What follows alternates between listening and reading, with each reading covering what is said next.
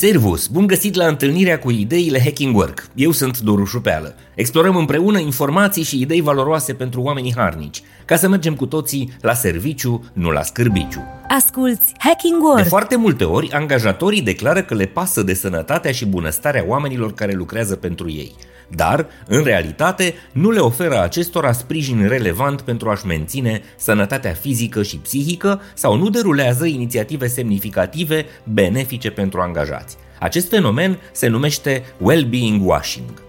Asemănător cu greenwashing, care se referă la afirmația falsă a unei organizații de a fi prietenoasă cu mediul înconjurător, well-being washing implică crearea unui fals sentiment de sprijin oferit de firmă pentru angajați.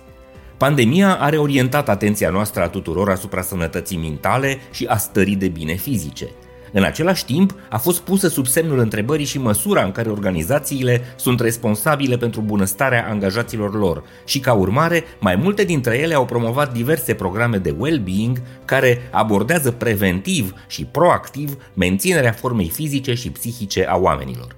Unele dintre aceste organizații chiar s-au ținut de cuvânt și au oferit sprijin concret angajaților, dar altele au făcut doar un ipocrit și rușinos greenwashing. Ideile Hacking Work Companiile promovează adesea acest tip de beneficii orientate spre bunăstare doar în perioada în care fac recrutare, dar nu le reamintesc angajaților de tot ceea ce le este oferit după ce s-au angajat, astfel că mulți oameni nu știu sau uită ce posibilități concrete au pentru a se păstra în formă.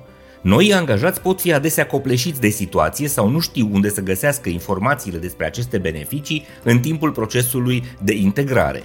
Ceea ce speră angajatorii este ca angajații să nu folosească de fapt aceste beneficii, pentru că asta costă bani, explică Marc de Bus, manager al unei clinici de sănătate comportamentală. Cum identificăm dacă angajatorul nostru face well-being washing? Iată câteva exemple ale unor astfel de comportamente ipocrite și lipsite de responsabilitate față de oameni.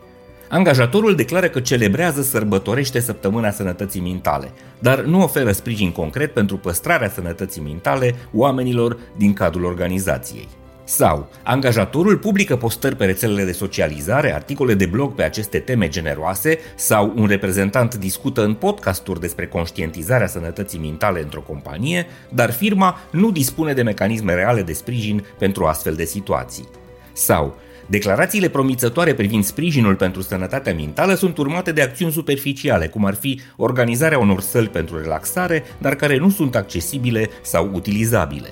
În alte cazuri, angajatorul spune că susține echilibrul dintre viața profesională și cea personală, dar evidențiază și laudă angajații care muncesc peste program și promovează șefii care practică și încurajează acest comportament toxic.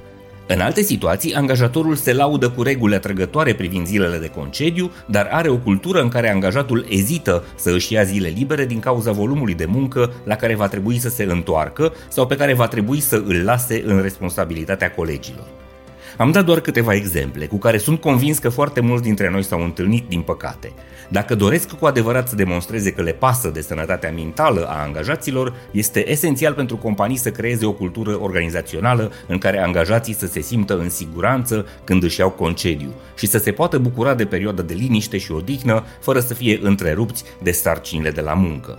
Un angajator poate evita să fie acuzat de well-being washing dacă se asigură cu adevărat că sprijinul pentru bunăstarea și sănătatea angajaților este autentic și susținut de inițiative semnificative.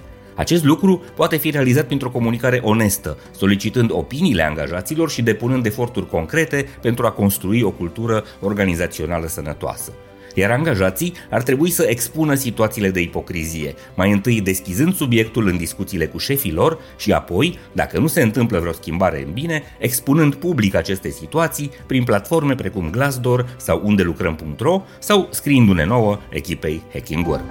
This is Hacking Work! Sper că și astăzi ți-am fost de folos cu ideile Hacking Work. Eu sunt Doru Șupeală, îți mulțumesc că ne asculti și ne susții să ne reîntâlnim sănătoși, voioși și mintoși și să mergem cu toții la serviciu, nu la scârbiciu. Spor la treabă, servus!